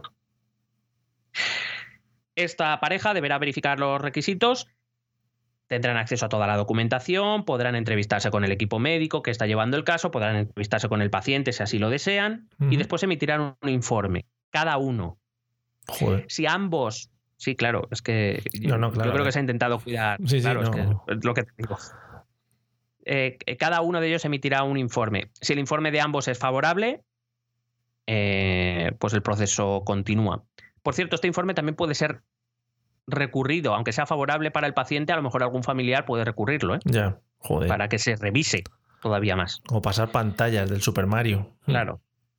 Entonces, eh, si los dos eh, miembros de la comisión evalúan, dan su informe favorable, el proceso seguirá. Si uno da favorable y el otro da desfavorable, será entonces el pleno de la comisión, todos los miembros de la comisión, los que debatirán y decidirán sobre el caso si los dos miembros, tanto el sanitario como el jurídico, dan informes negativos, el procedimiento se para. También sería un poco muy complicado, ¿no? Después de venir de tantos, eh, tantos filtros anteriores que llegases ahí y de repente dijeran, oye, qué mierda es esto, ¿no? Claro, eh, teóricamente si las cosas se hacen bien, pues no debería ocurrir, pero entiendo que también este tipo de leyes me parece bien que se pongan tanto más filtros, se pongan todas las garantías posibles para asegurarnos de que el proceso realmente eh, estamos hablando de una decisión firme, estamos hablando de una decisión meditada y, que la persona cumple con los, requisitos que se piden. Claro. y que hay diferentes perfiles que están entrando a, discernir un poquito qué va a pasar con esto y que creo que es interesante. Por cierto, una pregunta te iba a hacer. Aunque, mm, eh, aunque se pasen tantos filtros y tantas cosas de por medio, se supone que no debería ser un trámite demasiado largo, ¿no? O que se alargase demasiado en el tiempo. Bueno, dependerá, dependerá de recursos, dependerá. A ver, la idea es que en principio, en el, con, tomando los tiempos mínimos, es decir, que todo vaya como la seda, que no haya recursos, que nadie proteste, que todo esté bien desde el principio. En principio, yo he podido calcular que en torno a las tres semanas, un mes, no se lo quita nadie, desde la primera petición. no, pero que digo, que digo, que tampoco es un para lo que implica el trámite, no es algo que se alargue mucho en el tiempo. Es que dependerá de si las cosas están bien hechas. Eh, yo por lo que entiendo, y al haber tanto filtro y tanta posibilidad de recurso, porque no es el último recurso este que se puede hacer, la cosa se puede alargar muchísimo. Si uno empieza a recurrir, si hay disensos, si tiene que ir a la comisión, si tiene que ir al pleno, si tiene que ir a no sé dónde, al final sí que se puede alargar mucho. Dependerá, claro. Los casos que sean claros y que esté clara la cosa, tanto para sí como para no, serán rápidos. No, si aparece algún caso más conflictivo, pues habrá, habrá que ver si que se puede alargar mucho en el tiempo. Vale, y supongo sobre todo porque. Sí. Decía, sobre todo porque si la solicitud es denegada, si la comisión eh, emite un informe desfavorable y le dice al médico no la puedes hacer, esa decisión el paciente la puede llevar a la vía judicial ordinaria, a lo contencioso administrativo. Claro. Entonces, y ya sabemos cómo está la justicia en España. bueno, mm, sí, y supongo que las decisiones que toman todos los personajes implicados en cada uno de estos pasos eh, seguirán unas normas objetivas de, o habrá unos baremos o unas tablas o algo que te indiquen eh, qué casos son favorables y qué casos no son favorables. Es decir, la subjetividad aquí no puede entrar demasiado, ¿no? Todos eh, los informes que se emiten Primero, de todos debe quedar constancia escrita que se incorporan al historial del clínico del paciente, para toda la persona que intervenga en el proceso tenga acceso a toda la información. Sí. Segundo, eh, deben seguir unos protocolos que se están realizando en la actualidad. La ley dice que eh, la ley entra en vigor eh, a los tres meses de su publicación. en realidad entra en vigor el 25 de, eh, a ver, el 25 de junio. Todavía no está en vigor la ley, excepto uno de sus artículos, que es la composición, eh, la obligación de los gobiernos autonómicos de crear estas comisiones y de que las comisiones vayan elaborando los protocolos. Eso es lo único que está activo, debería estar activo ya. A lo mejor en Madrid no, pero por lo que sea. Pero porque no tenemos gobierno actualmente, que pueda designar este tipo de cosas. Aquí la Quiero decir, el comisión- que está, está en funciones. Aquí la comisión y todos es Isabel. Todo pasa Claro. por Isabel Díaz. Claro, entonces, por ejemplo, lo que digo es que como Madrid ahora mismo tiene gobierno provisional, no puede nombrar, no tiene capacidad de tomar ese tipo de decisiones, con lo cual quizá en Madrid ah, pida una prórroga para poder entrar a... Porque claro, se ha dado tres meses para eso y el gobierno de la Comunidad de Madrid que salga de las elecciones del 4 de mayo, ten en cuenta que mínimo no se va a investir al gobierno mínimo hasta dos o tres semanas después. Si entra en vigor el 25 de junio, eh, la comisión, o sea, el gobierno de Madrid va a tener menos de un mes para nombrar una comisión y que esta comisión haga el protocolo. Ya. No sé si lo pedirá prestado a otra comunidad. o Claro, se lo copiamos. Sí, sí. Claro. Bueno, eh, decía que eh, decida lo que decida esta comisión, la, es decir, la palabra final, o mejor dicho, el visto bueno o no lo tiene esta comisión tendrá que informar al médico para que el médico informe, como digo, al paciente. Si es negativo, el paciente puede recurrir a la vía judicial. Si es positivo, el, eh, o sea, si es favorable el, fa- el- el informe de la comisión, pues se sigue adelante con el proceso. El médico y su, y su equipo entonces deberán seguir los protocolos que se están elaborando actualmente eh, y que deben crearse con criterios, evidentemente, de, de profesionalidad y para, para establecer todo este tipo de cosas.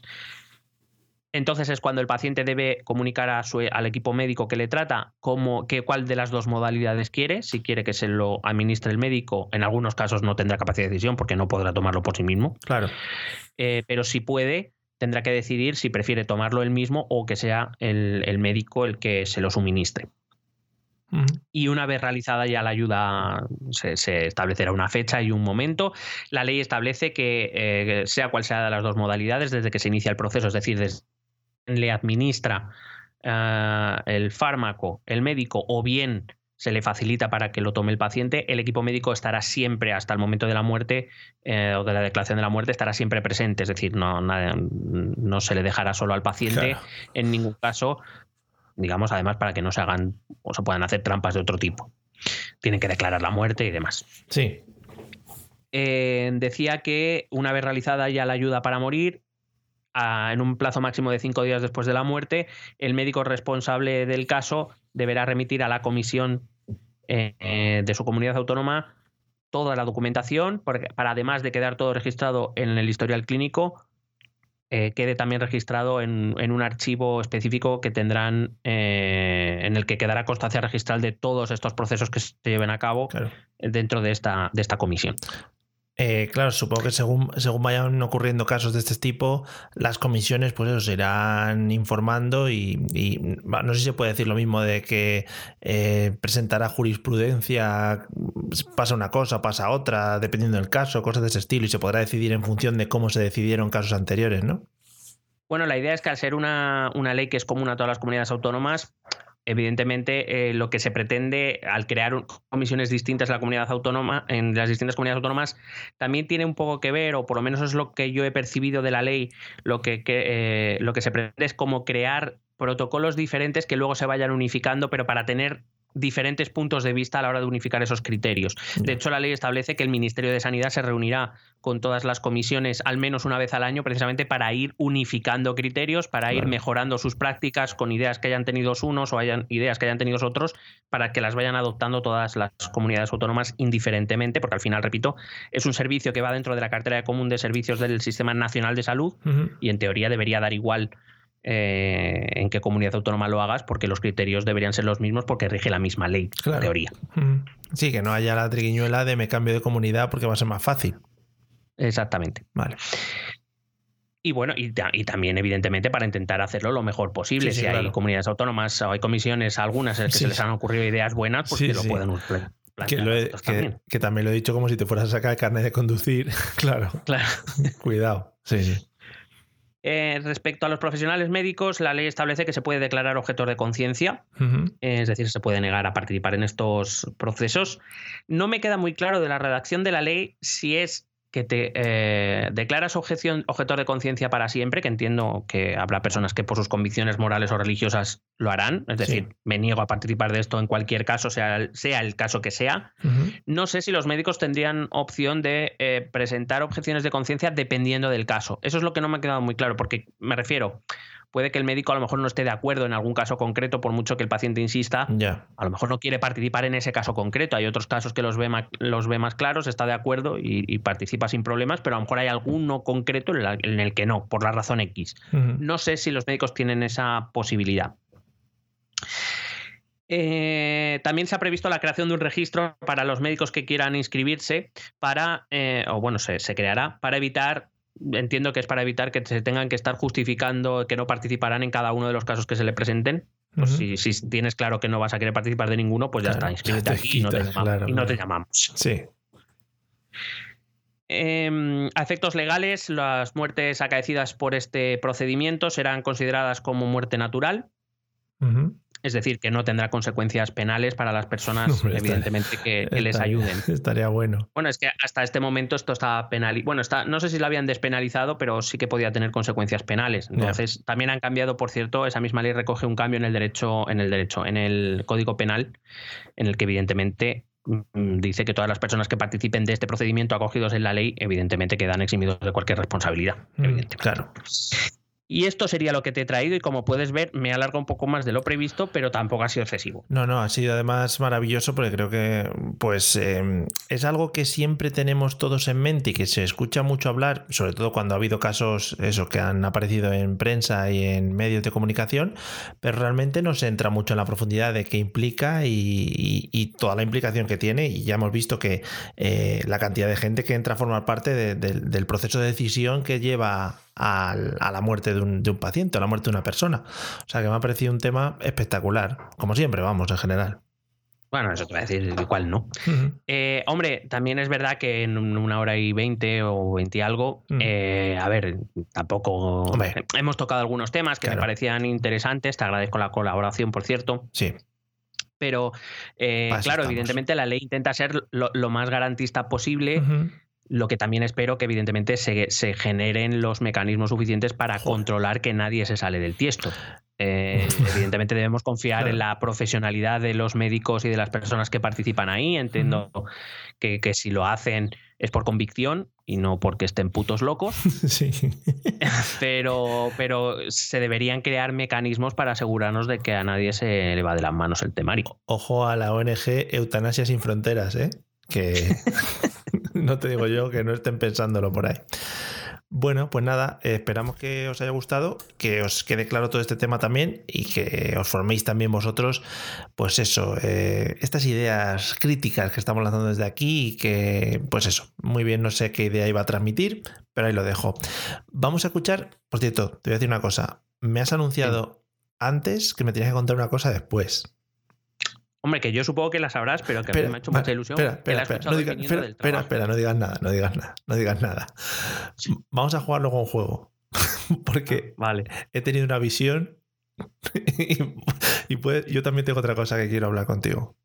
Muy bien. Pues, Si es la misma, tenemos una conexión astral, ¿vale? Y lo vamos es a que puede- probar. Puede, que sea. Es que no me extrañaría. Espera, espera, frena. Vamos a escuchar a Batman, a Batman un poco de palo, diciendo los métodos de contacto y luego jugamos. Escucha nuestros métodos de contacto. Puedes escribirnos un correo electrónico a la dirección esto también es política@gmail.com.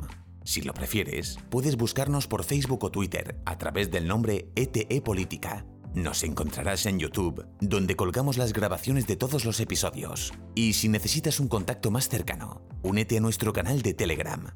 Busca el enlace en nuestras redes sociales. Toda esta información y mucha más la puedes completar a través de nuestra página web www.estotambiénespolitica.com. Porque tú también formas parte de Esto también es política. Bueno, después de estos maravillosos métodos de contacto, que estamos muy nerviosos. Estamos muy nerviosos. Sí, sí. A ver, es que Venga. hay un hype aquí ahora mismo. Yo tengo que hablar de una cosa y tú tienes que hablar de otra. Si es la misma, este, Sí. este podcast mejor que el número 100. Ya lo dejo. Vale. A ver, voy a ir dando. pu- pun- puntualizar un poquito de qué va lo mío, ¿vale? Venga, venga. A ver. Es una. A ver, es una noticia que ha salido Sí. en los medios hace poco. Pues sí, ¿Puede ser? supongo. Oh, Hombre, sí. Uy. Está relacionada. Somos idiotas. ¿Está relacionada con el mundo de la música? Mm, diría que bastante. Oh, mamá. espera, espera. ¿Te puedo hacer, te puedo hacer yo una pregunta? Por favor. Eh, habla de. Es una. ¿Es una reunión? Pero a ver. Pero espérate, que a lo mismo no estamos hablando de la misma reunión, Ah, ¿eh? joder, eh, joder, es que sería, sería brutal dos reuniones. Eh, a ver. Es que hay dos reuniones. Ah, vale. Es, la mía es una reunión de pocas personas. Las dos son de pocas personas, diría que las dos son de dos personas. Ostras.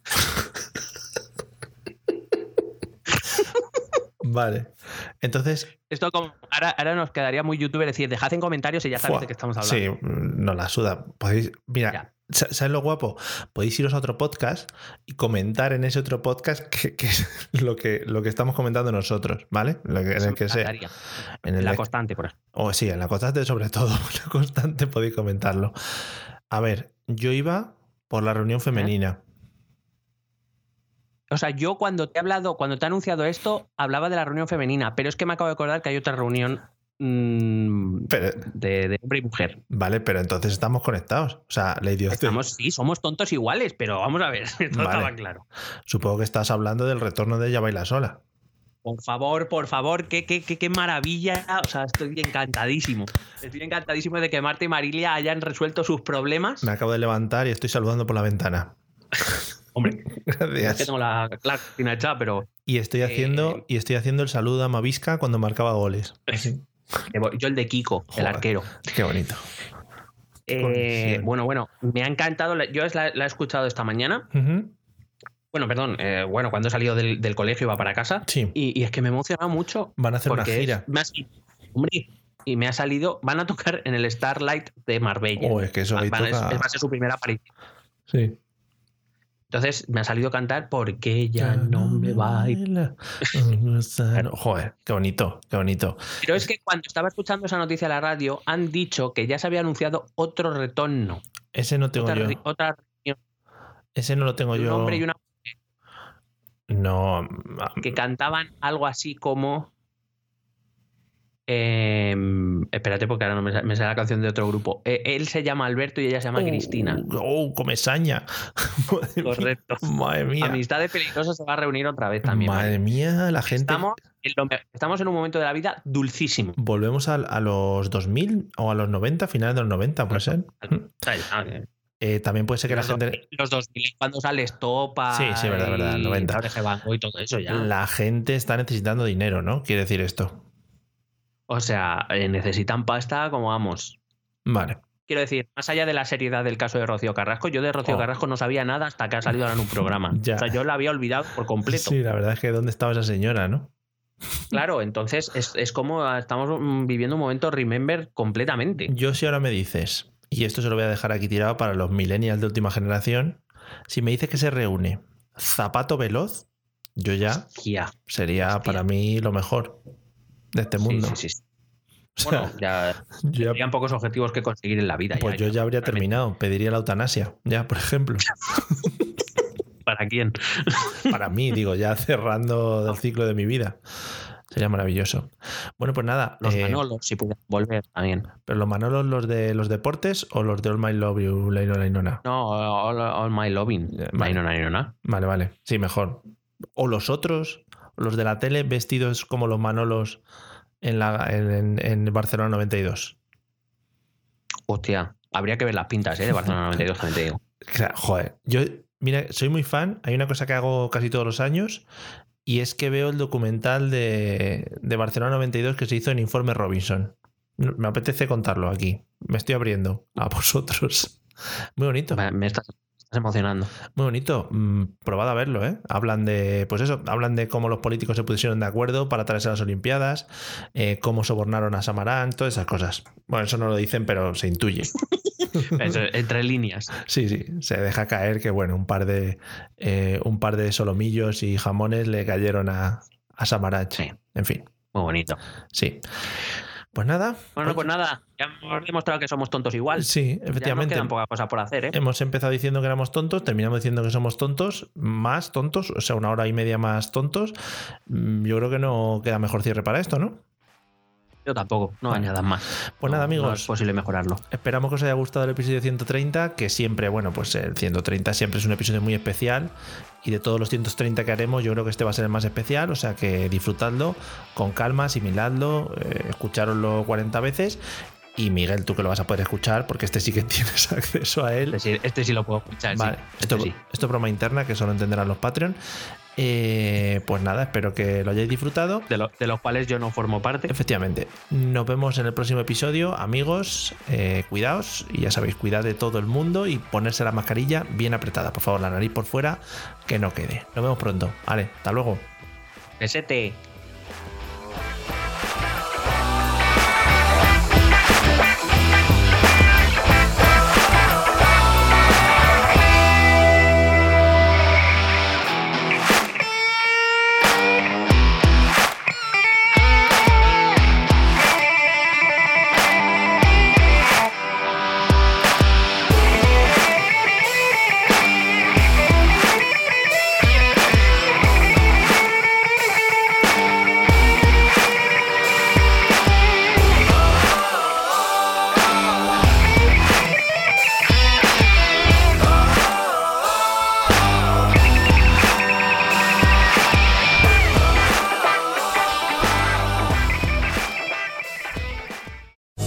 Lucky Land slots, you can get lucky just about anywhere. Dearly beloved, we are gathered here today to. Has anyone seen the bride and groom?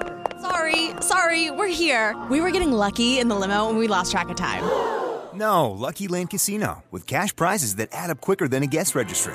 In that case, I pronounce you lucky. Play for free at LuckyLandSlots.com. Daily bonuses are waiting. No purchase necessary. Void where prohibited by law. 18 plus. Terms and conditions apply. See website for details.